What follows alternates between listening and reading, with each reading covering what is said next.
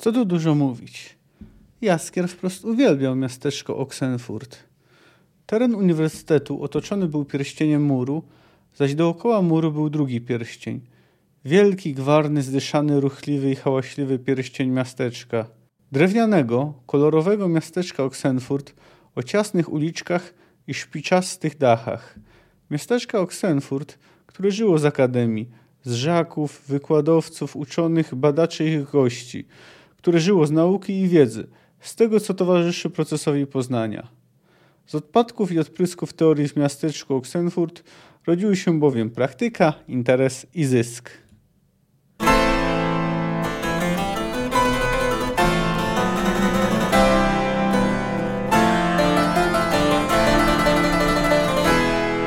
Cześć, jestem Kamil K., a Ty słuchasz mojego podcastu Fantastyka Krok po Kroku. Analizuję w nim rozdział po rozdziale lub opowiadanie po opowiadaniu wybrane książki fantastyczne. Zapraszam.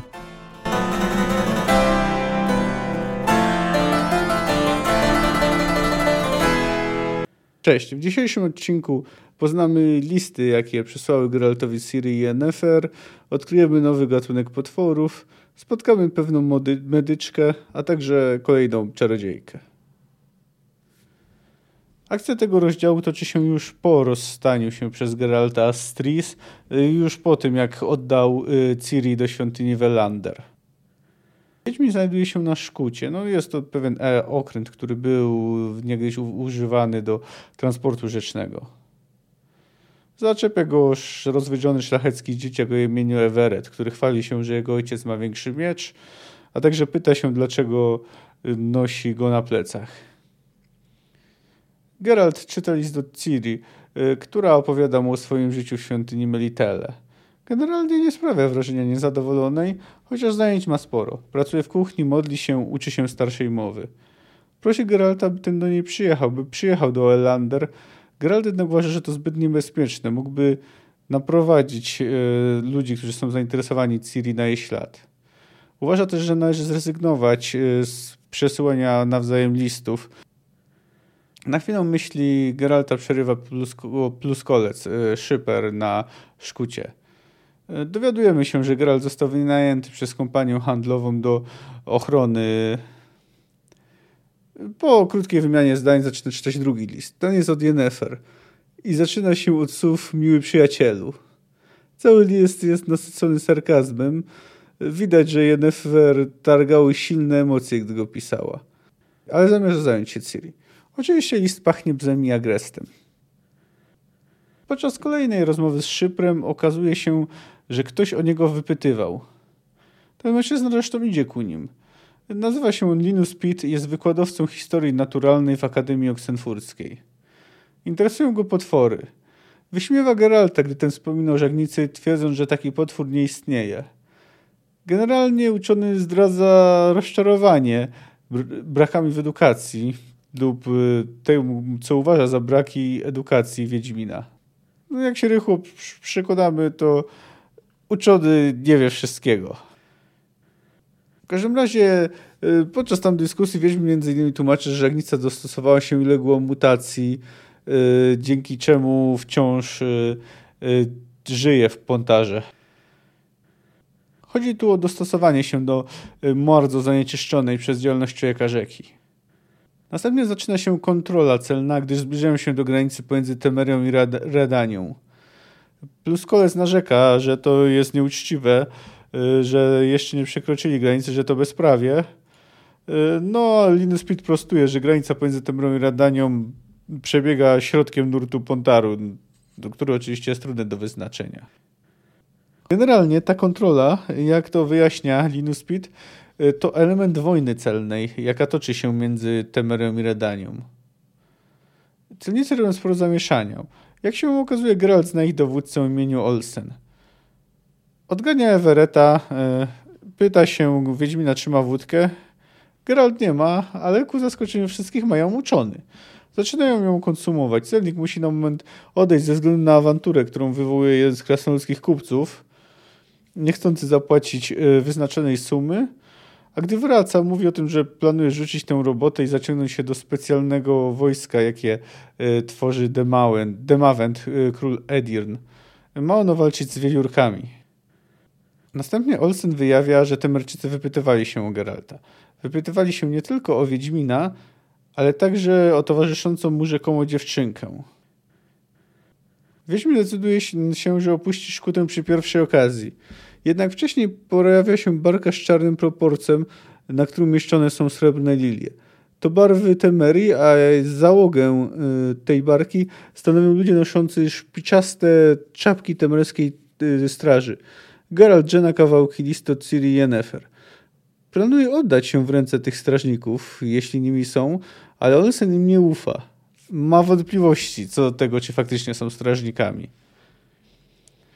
Jak się okazuje, szukają tak Geralta, jak i Ciri, no ale oczywiście Ciri na pokładzie nie ma. Olsen nadal twardo obstaje przy tym, że to o, tym razem by używa pretekstu, że to on aresztował Geralta za przemyt. Wydaje się, że może dojść do konfliktu między strażą i celnikami, ale w pewnym momencie Everett pojawia się koło strażnika, który go łapie i grozi, że go zabije. Olsen niespecjalnie się tym przejmuje. Mówi tylko, że no, jak y, go zabije, to wtedy sobie porozmawiają, ale Geralt y, oddaje się dobrowolnie w ich ręce. Nim jednak zdążą go związać, pojawia się nieistniejący według Linusa Pita potwór, żagnica. Y, rozwala statek temreckiej straży, a Geralt z pomocą Olsena radzi sobie z trzymującymi go temreckimi strażnikami. Everett razem z łysym przywódcą strażników lecą pod wodę. Geralt skacze na ratunek dzie dzieciakowi. Udaje mu się ratować chłopca. Odbierają go od niego ludzie ze szkuty. Ale samego Wiedźmina właśnie ten y, łysol y, wciąga pod wodę. Przez chwilę walczą ze sobą. W końcu Wiedźmin, y, wbijając mu palec w oko, zmusza go do odpłynięcia. Ale wtedy żagnica chwyta spodnie Wiedźmina w swoje szczęki. Ze statku rzucają mu linę, a, żegnic, a na żegnicę spada, dają harpuny, ościenie i tym podobne. W końcu udaje się wciągnąć Wiedźmina na pokład, a Żegnicę zabija ten właśnie krasnolud, który wcześniej wykłócał się z, z celnikami. Dzięki temu zostaje zwolniony z cła. Geralt chce, żeby zostawili jednego ze strażników przy życiu. Y, Olsen zapewnia go, że ten łysol właśnie żyje, no ale wtedy pojawia się druga, Żagnica. Cóż, nie miał szans na przeżycie. Przy okazji uczony e, nadaje żegnicy naukową nazwę. Najpierw, chcąc uczcić Wiedźmina, planują nazwać Geraltia Maxiliosa Pitti, ale Geralt prosi go, że jeśli naprawdę chce mu sprawić przyjemność, niech ją nazwie Everettia. Zmieniamy lokalizację i postać, e, której losy śledzimy. Jaskier jest w Oxenfurcie. Uwielbia to miasteczko, ale tym razem nie może w pełni korzystać z jego rozrywek, bo jest śledzony. Krąży między kramami, kątem obserwując dwóch idących za nim mężczyzn. Wkracza na teren uniwersytetu. Szuka znajomych twarzy. W końcu rozpoznaje go studentka medycyny o imieniu Shani. Prosi ją dyskretnie o dostarczenie wiadomości Geraltowi. Shani jest wyraźnie podekscytowana tym, że pozna Wiedźmina. Agenci w końcu w pewnym momencie po prostu czekają w pewnym miejscu na jaskę i prowadzą go Dijkstry, który jest szefem tajnych służb króla Wizimira Redańskiego. Nie przystaje on zbytnio do stereotypowego obrazu szpiega, bo jest wysoki i jest ogólnie dużych rozmiarów. W spotkaniu uczestniczy jeszcze wiecznie zakatarzony sekretarz Dijkstry y, Ori Royven i czarodziejka Filipa Eilhart. Rozmowa dotyczy ostatnich działań Wiedźmina. Jaskier oczywiście niczego Dijkstrze nie zdradza, nic, przynajmniej nic istotnego, ale i tak trochę się dowiadujemy. Wiedźmin nie przypadkiem zaciągnął się na szkutę, nie szukał tylko zarobku. Liczył po prostu, y, że uda mu się, y, że dzięki temu sprowokuje Ryansa do działania. Ryans to, może pamiętacie, y, był ten czarodziej, który torturował Jaskra i którego poparzyła Yennefer. Dijkstra próbuje namawiać Jaskra, by ten przeprowadził do niego Geralta, ponieważ chce mu zadać parę pytań. Nie chcę powiecie zdradzić, jakie to pytania, ale robi to nieoczekiwanie Filipa Eilhart. Chodzi o, im o dziewczynkę, z którą Geralta. Pyta, nie wiedzą także, co się stało z Tris i Yennefer. Dlaczego Tris się ukrywa? W, gdzie skierowała się Yennefer? Jaskier uznaje, że sprawa jest poważna. Musi o niej poinformować Geralta. Oczywiście jest przekonany, że nadal będzie śledzony, pomimo tego, że Dijkstra obiecał mu, że odwoła szpiegów. Poeta mu nie uwierzył. W końcu udaje mu się przekraść do miejsca, w którym przebywa Wiedźmin. Tylko, że nie jest sam. I zostaje tam Wiedźmina i Szani i obydwoje są nieubrani. Są no, w zasadzie kompletnie nadzy. Jaskier komunikuje Geraltowi, że Dijkstra szuka Ciri i Yennefer. Jest jasne, czas się ewakuować. Nim jednak zdążą opuścić miejsce, w którym przebywają, na parapecie ląduje wielka szara osowa. Oczywiście to nie jest sowa, to czarodziejka. Filipa Eichardt. Ma ona bardzo rzadką zdolność polimorfii, czyli przybierania postaci zwierzęcej. Ale dziwo, Filipa nie powstrzymuje Geralta, nie sprowadza tutaj redańskich strażników. Mało tego, uważa, że faktycznie powinien uciekać. I ostrzega go także, że wziął na siebie bardzo duży ciężar, yy, biorąc, yy, zostając opiekunem Ciri. Geralt zadaje Filipie szereg pytań. Yy, ostatnim jest to, kim jest Ryans. Czarodziejka mówi, że także nie wie, chociaż bardzo chciałaby się dowiedzieć. Wtedy niespodziewanie odzywa się Shani, mówiąc, że wie, gdzie on jest i w jakim jest. Krew elfów, no jak to bywa z pierwszymi mm, tomami różnych sak, jest w dużej mierze wprowadzeniem. Pojawiają się, zostają wprowadzone różne wątki, zostają przedstawione postacie. Oczywiście w tym przypadku mamy do czynienia z trochę specyficzną sytuacją, bo to nie jest tak, że tu wszystko jest zbudowane od zera, ze względu na wydane wcześniej dwa tomy opowiadań. Tym niemniej nadal ma ona trochę taki wstępny charakter. Tak jest i w tym. No, mieliśmy wcześniej trening Ciri, nawiązanie przez nią więzi z Geraltem, e, konflikt ludzi z nieludźmi, przedstawienie stosunku różnych warstw społecznych do wiewiórek. A teraz jesteśmy dalej wprowadzani w politykę, no, co później zostanie jeszcze bardziej rozwinięte. Spotkamy też postaci, które później będą dość istotne, bo zarówno Filipa Eilhard, jak i Dijkstra odegrają niebagatelną rolę w tej historii. Ten rozdział składa się z dwóch części. No, pierwsza opisuje przebywanie Geralta na Szkucie i co się wtedy stało, no a drugi napisany z Jaskra, w którym staje się coraz jaśniejsze, jak, że naprawdę wiele różnych potężnych państw i organizacji poszukuje Ciri. Bardzo lubię fragment opisujący płynięcie szkutą przez rzekę. Nie tylko dlatego, że Geralt y, zajmuje się tutaj przy okazji y, wiedźmińską pracą, nie tylko dlatego, że mamy tu opisanego kolejnego potwora, a nawet dwa. Przede wszystkim dlatego, że ma naprawdę dużo opisanych dialogów. Ale jednak y, chcę zacząć od najważniejszego. Okazuje się, że bo sprawa jest jasna, dlaczego tak wiele potęg wyszukuje Ciri. Ona nie jest tylko dzieckiem niespodzianką Geralta. Ona jest prawowitą spadkobierczynią tronu Cintry. A jak doda się do tego jej magiczne zdolności związane z jej pochodzeniem, o większych szczegółach w tej kwestii dowiemy się później, no to można powiedzieć tak kolokwialnie, że jest łakomym kąskiem. No i dlatego interesują się nią Redańczycy, Temerczycy, Rada Czarodziejów i Ryans, który, no jak wiemy, mm, służy prawdopodobnie Nilfgardowi no, sytuacja jest trochę bardziej złożona, ale mówimy powiedzmy o stanie wiedzy na ten na moment, na ten rozdział. No, ale to wszystko sprawia, że Geralt, który generalnie jest niezainteresowany sprawami królów i królestw, no trochę musi je e, wziąć pod uwagę.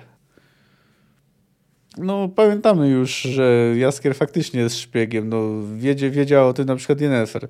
Oczywiście nie jest może formalnie zatrudniony, ale od czasu do czasu donosi coś Dijkstrze.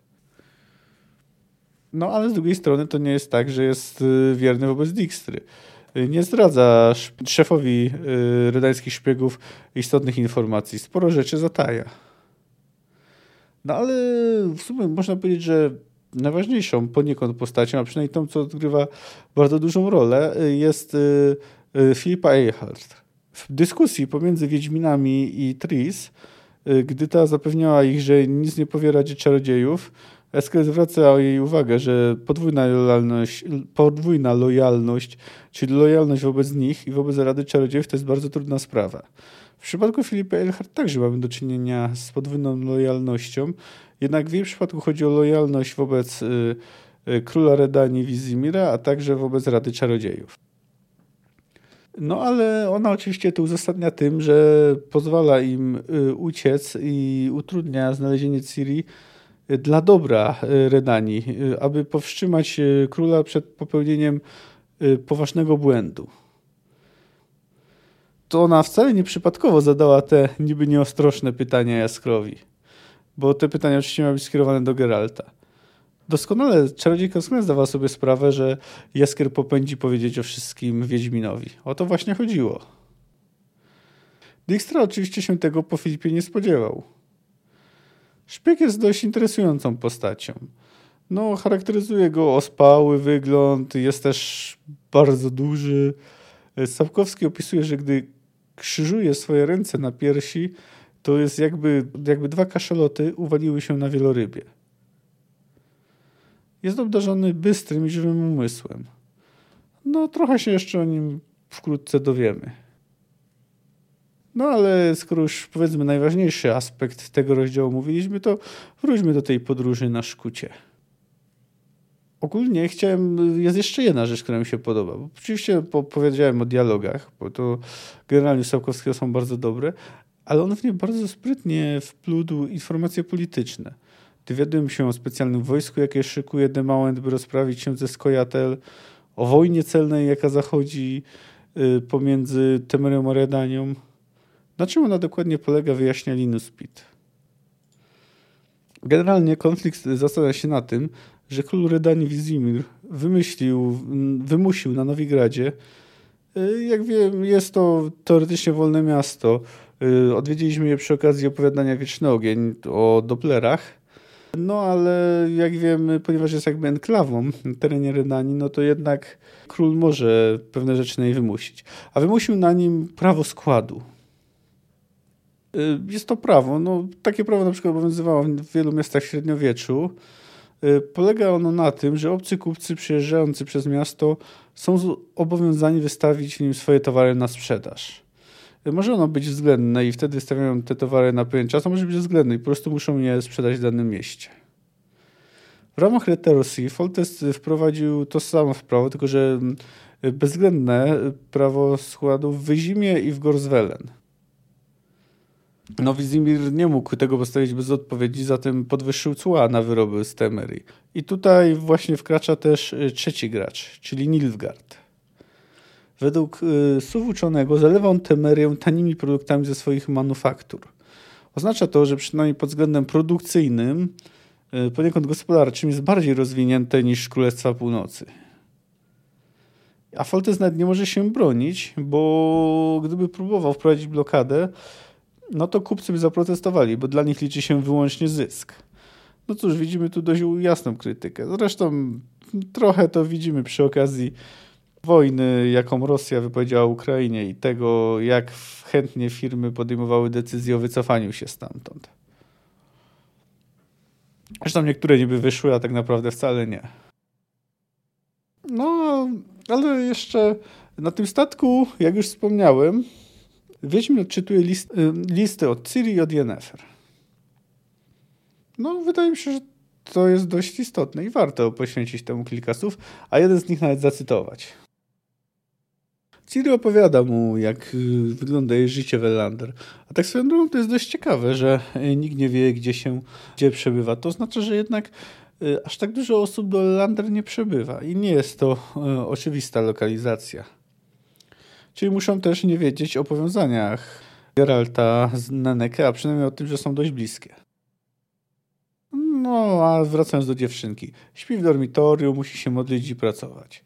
Ale wygląda, że jest całkiem zadowolona. Dzięki temu przebywa z rówieśniczkami, ale tęskni za Geraltem i prosi go, żeby przyjechał, co on uznaje za zbyt ryzykowne.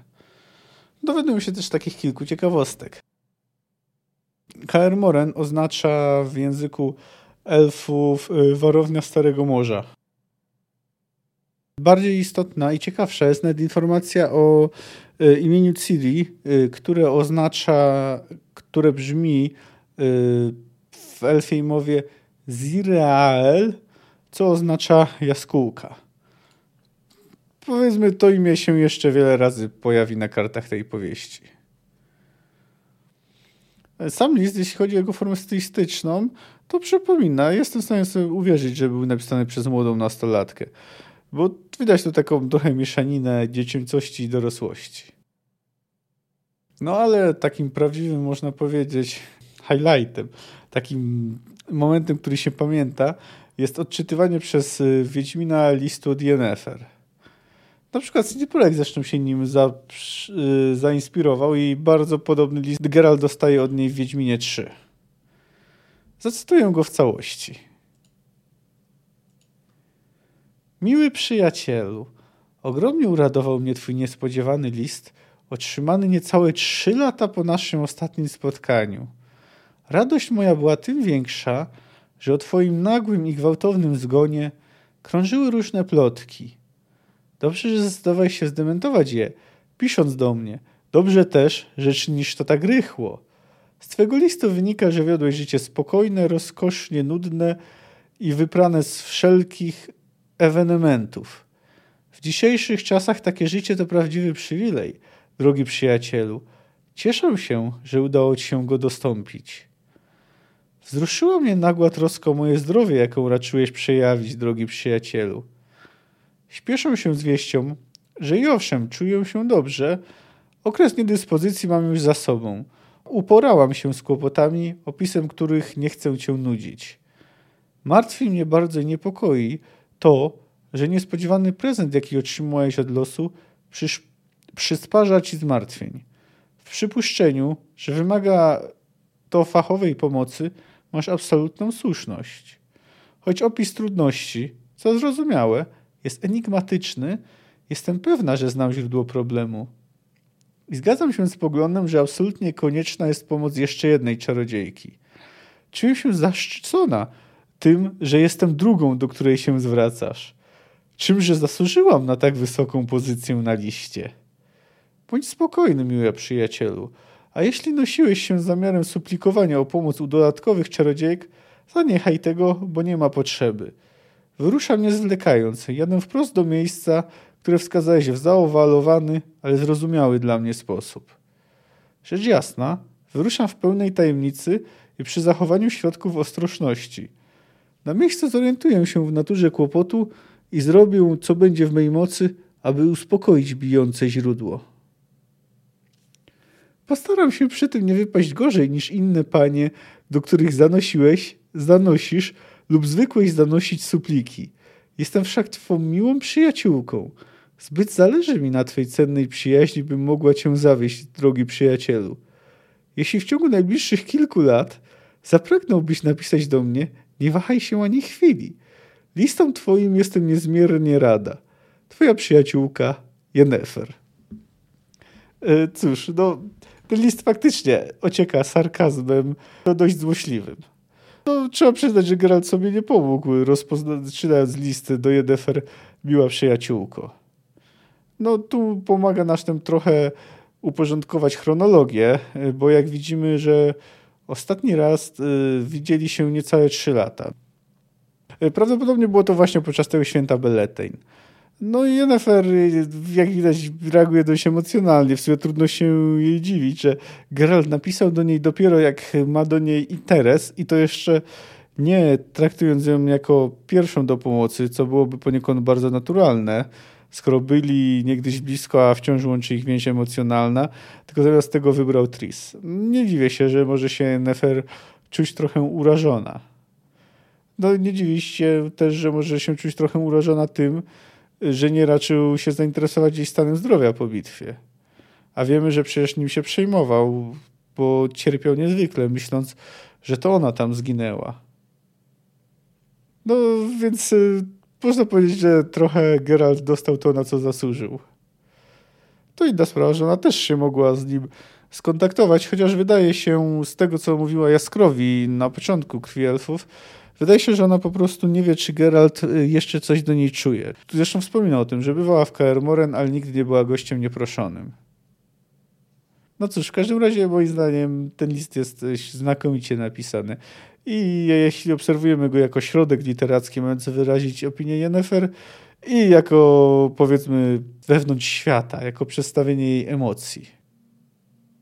No omówiłem już sporą część rozmowy Geralta y, z Linusem Pitem, ale jest jeszcze w niej kilka ciekawych smaczków, o których moim zdaniem y, warto wspomnieć.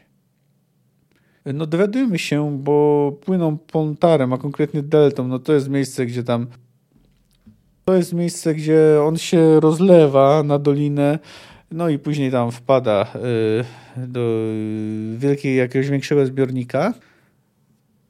No i generalnie w tym rejonie woda jest bardzo zanieczyszczona, zwłaszcza w e, porze przypływu, gdy wymywane są różne brudy e, z kanałów Nowigradu.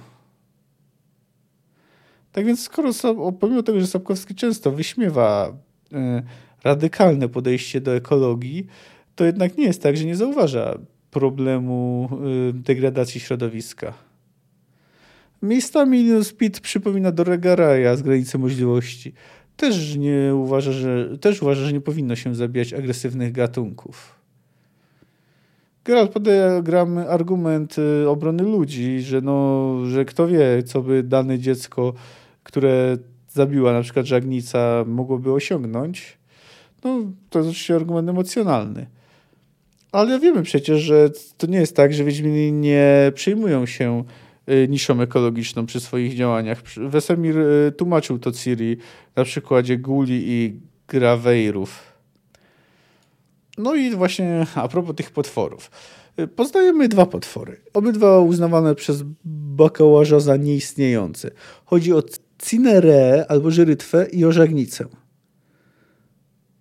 O pierwszej nie możemy wiele powiedzieć. No oprócz tego, że przytoczony przez Pita uczony Bumbler e, twierdził, e, że twierdzi, że żywi się ona tylko rybami i małymi płazami, co według Geralta nie jest zgodne z prawdą. No i że na jego część, e, to już co jest jej trzecią nazwą, została nazwana Ichthyovorax bumbleri. No jest jeszcze taka ciekawostka. Naprawdę istnieją stworzenia o nazwie żyrytwy, ale to są tylko niewielkie owady, które wprawdzie funkcjonują e, w środowiskach wodnych.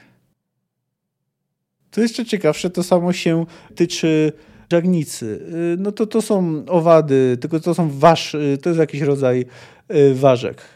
Czyli w sumie można powiedzieć, że tylko Skałkowski wykorzystał nazwy, bo, bo potwory mają inne cechy niż prawdziwe stworzenia o tych nazwach. No dobrze, ale no to w takim razie jak jest z tą żagnicą? Z opisu Geralta wynika, że jest y, długa na dwa sążnie, czyli co znaczy około 3 metry. Oczywiście y, żyje w wodzie, ma 10 łap i olbrzymie szczęki. No i przypomina obrośnięty glonami pniak. Y, w sumie najciekawsze, co można się do niej dowiedzieć, że ma zdolności, że ma zdolność do przystosowywania się do środowiska. Ponieważ niegdyś żywiła się ona karłowatymi morświnami rzecznymi, które żyły w rzece, no ale one zostały wytępione no ale ludzie zaczęli transportować bydło rzeką. No więc żegnica zaczęła, zauważyła, że no praktycznie y, dostarcza się jej pożywienie. No i na dodatek, na skutek kontaktu z wodą uległa mutacji i urosła. Jak więc widać, potworom zanieczyszczenia mogą nawet y, pomagać. No i to jeszcze warto wspomnieć o Everecie. No jest to wyjątkowo irytujący i rozpuszczony, jak y, ktoś się mówi, dziadowski bicz, syn szlachcianki. Męczy, jak już wspomniałem, męczy Geralta, pytając się go, dlaczego ma miecz na plecach, albo na przykład chwali się nie tylko, że jego ojciec ma większy miecz niż yy, Wiedźmin, ale ma też większe wąsy niż Olsen. Nawet zziebnięty blisko śmierci yy, mówi, że jego tatoś umie pływać szybciej yy, niż łysy członek temreckiej straży, którego zabiła druga żagnica, która przybyła. No i jego imię, to jest zresztą też jeden z zabawniejszych momentów chyba w ogóle w sadze, yy, gdy Geralt prosi Pita, aby, że jeśli ten chce mu zrobić przy przyjemność, żeby to stworzenie nie miało na imię Geraltia, tylko Everetia. No a konkretnie dokładnie to Everetia maxillosa pitti. Warto jeszcze kilka słów poświęcić e, miasteczku Oxenfurt. Jaskier je uwielbia. Jest w dużej mierze od znajdującej się tu uczelni wyższej. Ale to jest symbioza, ponieważ żacy mogą się zabawić, chociaż teoretycznie jest to dla nich zakazane, a dzięki wytwarzanym w akademii różnych wynalazkach, przedmiotach, kupcy mogą handlować rzeczami, których nie znajdzie się nigdzie indziej. No a jeszcze względem to, że w mieście nie brak szynków w innych miejscach rozrywki, nic dziwnego, że Jaskier tak je lubi.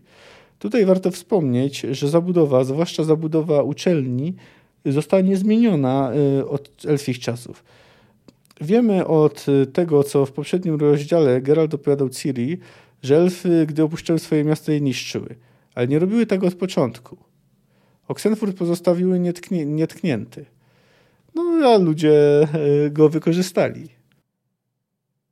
No dobrze, ale co dzieje się w tym Oxenfurcie? No już oczywiście o tym mówiłem, bo mówiłem o tych rozmowach. E, najpierw pomiędzy Jaską, Dijkstrą i Filipą, a potem e, Dijkstra jest zastąpiony przez Wiedźmina. No ale na przykład z tych rozmów można ściągnąć jeszcze takie ciekawostki, że naukę w Akademii zaczyna się prawdopodobnie około 15 roku życia, bo Shani mówi, że jest na trzecim roku, a Filipa stwierdza, że w takim razie ma 17 lat. W tym miejscu zresztą y, Filipa pozwala sobie y, na drobną złośliwość pod adresem Geralta. I trochę pod, jeszcze jednocześnie Yennefer. No warto też powiedzieć kilka słów o Jaskrze.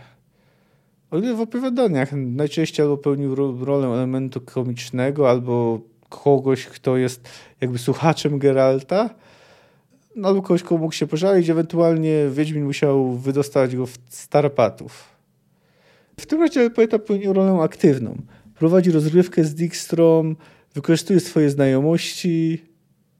A no i tak na marginesie, no, nie wspomniałem o tym, że w tym świecie najwyraźniej, a przynajmniej w Oxenfurcie kobiety mogą studiować. I uprzedza Geralta, no, unikając szpiegów Dijkstry, chociaż prawdopodobnie pomogła mu tu Filipa Elhart, która nie chciała, by oni wpadli w jego ręce. Dowiadują się też troszeczkę jego przeszłości.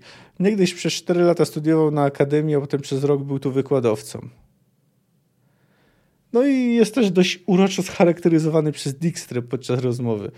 No jak widać, mimo wszystko jest trochę takich wydarzeń, które zapadają w pamięć y, w tej książce. No mieliśmy już ten list od Yennefer, y, nazwę potwora, a teraz jeszcze opis Jaskra y, w wykonaniu szefa redańskiego wywiadu.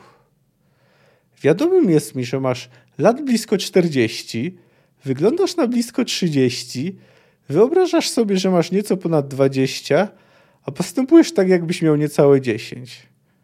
Trzeba przyznać, że jest to opis e, całkiem trafny. Przynajmniej jeśli chodzi o postępowanie Jaskra, do którego już kilkakrotnie e, popisał się brakiem rozwagi. O Filipie Eilhart nie dowiadujemy się wiele. Wiemy, że prowadzi jakąś rozgrywkę w ramach swojej wierności Radzie Czarodziejom, że jest bardzo zdolną czarodziejką, skoro potrafi przemieniać się w sowę. No i mamy też charakterystykę Jaskra. Przy okazji dowiadujemy się też, jak poeta dzieli kobiety. Jaskier dzielił atrakcyjne kobiety w tej liczbie czarodziejki na przemiłe, miłe, niemiłe i bardzo niemiłe.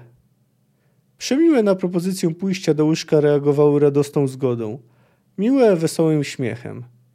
Niemiłe reagowały w sposób trudny do przewidzenia. Do bardzo niemiłych trubadur zaliczał zaś te, wobec których sama myśl o złożeniu propozycji wy wywoływała dziwne zimno na plecach i drżenie kolan. No, poeta klasyfikuje Filipa Eilhart do tej ostatniej y, kategorii, czyli według niego jest bardzo niemiła.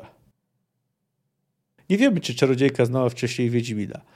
Jaskier ma jakieś podejrzenia, że może kiedyś ich coś łączyło, no ale nie ma takiej wiedzy. No, wiekim, wie, czarodziejka wie, kim jest Wiedźmin, no ale to nic zaskakującego. Natomiast czy się wcześniej spotkali?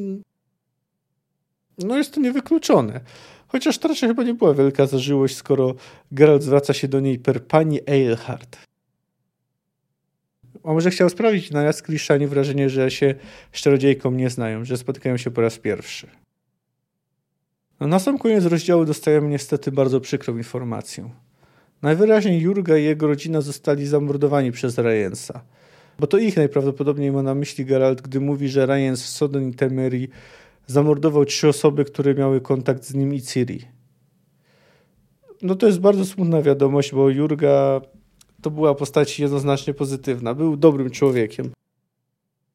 Powolutku, acz nieubłaganie, zbliżamy się do końca tego odcinku, więc pora więc sięgnąć do początku rozdziału. No i oczywiście zająć się statami, które go poprzedzają. Tym razem one dotyczą różnych opinii ludzi na temat Wiedźminów. Na początek mamy znany nam już paszkwil y, zatytułowany Monstrum albo Wiedźmina Opisanie. Włóczą się po kraju natrętni i bezczelni, sami mianujący się złego tropicielami, wilkołaków pogromcami i upiorów tępicielami, łatwowiernym wydzierają zapłatę, po którym to niecnym zarobku ruszę dalej, by w najbliższym miejscu podobnego szalbierstwa domierzyli. Najłatwiejszy przystęp znajdują oni do chaty uczciwego, prostego, nieświadomego włościanina, który wszelkie nieszczęścia i złe przypadki łacno przypisuje czarom, nienaturalnym stworom i potworom, działaniu planetnika lub, albo złego ducha. Miast do bogów się modlić, miast do świątyni bogatą zanieść ofiarę, prostak taki podłemu Wiedźminowi gotów oddać ostatni grosz, wierząc, iż Wiedźmin, ów odmieniec bezbożny, zdoła dolę jego odwrócić i nieszczęściom zapobiec. No generalnie y, tutaj autor twierdzi, że Wiedźmini są oszustami. No, trochę inną opinię, bo się do czegoś innego odnosił, wyraził Radowid III Śmiały, król Redanii. Nie mam nic przeciwko Wiedźminom. Niech sobie polują na wampiry. Byleby tylko płacili podatki. Jest to podejście, które można nazwać pragmatycznym. A jeszcze jest znowu tym razem pozytywna opinia. Jest ona napisana na graffiti na murze Katedry Prawa Uniwersytetu w Oksenfurcie. Pragniesz sprawiedliwości, wynajmij Wiedźmina. Chociaż kto wie, może to jakiś Wiedźmin załatwił, żeby zrobić sobie taki marketing. No w każdym razie opinie na temat Wiedźminów są różne, jak widzimy. Chociaż wiemy, że wielu ludzi faktycznie ich nie lubi i się ich boi. Nawet jeśli im płacą. No i chciałbym poruszyć jeszcze jedną kwestię. Chodzi mi tu o wiek Szani. Ma 17 lat. Nie znamy dokładnego wieku Geralta, no ale możemy być pewni, że ma Dużo więcej, dużo więcej. Jest od niej, no, myślę, że bezpiecznie można ocenić, że jakieś trzy razy starszy. Cóż, to kwestia wieku w przypadku romansu pojawiła się u mnie, yy, pojawiła się w tym, w tym podcaście przy okazji kwestii ceny. Wtedy chodziło o Pawettę i Dunego. Tu oczywiście nie mówimy o związku, tylko o jednorazowym seksie, no, ale powiedzmy, Geralt chyba nie zachował się zbyt mądrze, yy, idąc z szali do łóżka.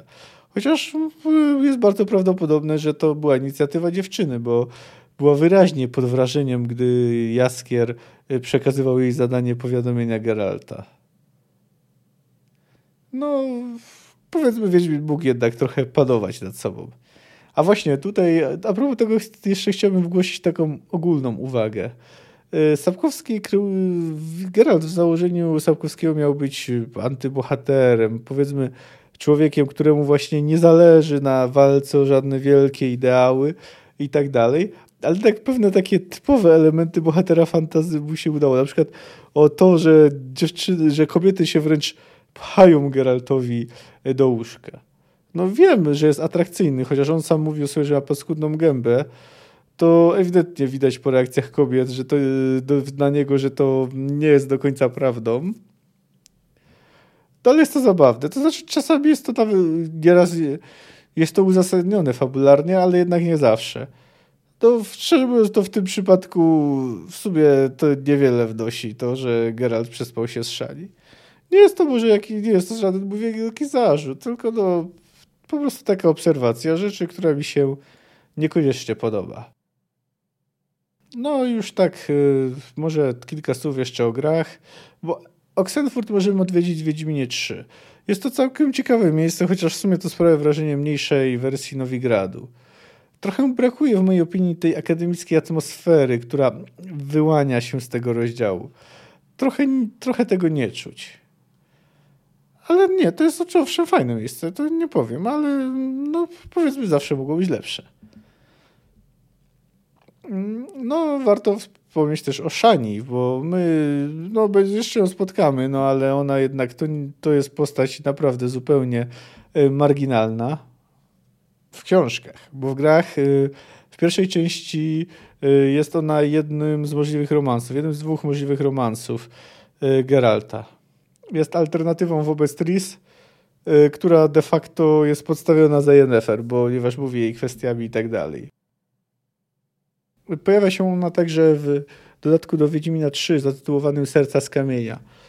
No i możemy tam powiedzmy odświeżyć swój romans z pierwszej części. Czy została przedstawiona wiernie? No trudno to powiedzieć, bo w sumie to niewiele wiemy o jej charakterze e, w sadze, no ponieważ tak jak mówiłem, niewiele, rzadko, bardzo rzadko się pojawia. No ale jak chodzi o wygląd, to faktycznie e, ma rude włosy i to dość krótko obcięte. Więc no to powiedzmy wygląd się w miarę zgadza. Co do Dixter i Filipy nie mogę, no że się teraz mm, nad nimi rozwodził, bo jeszcze będzie okazja, żeby o nich powiedzieć. No ale generalnie wizualnie Dijkstra został przedstawiony w miarę wiernie. Uważam, że ten rozdział jest bardzo ciekawy. No, są w nim trzy momenty, które są moim zdaniem zdecydowanie godne zapamiętania, czyli powtórzę jeszcze raz, teraz na koniec. E, po pierwsze, mistrzowsko napisany list od Yennefer. Y, po drugie, to jak Geralt nazwał żagnicę. Y, no i po trzecie, to jak Dijkstra bardzo celnie opisał Jaskrę. Poza tym w rozdziale jest sporo ciekawych dialogów. Y, historia zaczyna nabierać tempa, dowiadujemy się coraz więcej. Oczywiście nadal wielu rzeczy nie wiemy. No ale będziemy je tak powoli odkrywać, bo w następnym rozdziale to spotkamy i królów, i cesarza Nilfgardu, i czarodziejów, w tym y, m.in. Wilgeforca, y, którego imię już y, padało, tak w książce, jak i w podcaście. Ciri będzie miała też koszmary. No, za tydzień będzie co najmniej równie ciekawie jak teraz. To, to chyba byłoby na dzisiaj na tyle. E, podcast możecie znaleźć na Spotify, Apple Podcast, e, Stitcherze, Deezerze, Soundcloudzie, e, YouTubie i w innych miejscach, do których odwołania znajdziecie na stronie fantastyka.blubry.net. Jeśli chcecie się ze mną skontaktować, macie dla mnie jakieś rady, jakieś uwagi, sugestie, pytania, to możecie albo odezwać się do mnie na Instagramie lub Twitterze. Ewentualnie, jeśli wolicie taką bardziej tradycyjną formę komunikacji i bardziej e, powiedzmy prywatną, to możecie napisać do mnie maila na adres kamil.fantastyka.gmail.com Na dziś to chyba wszystko. Do usłyszenia za tydzień.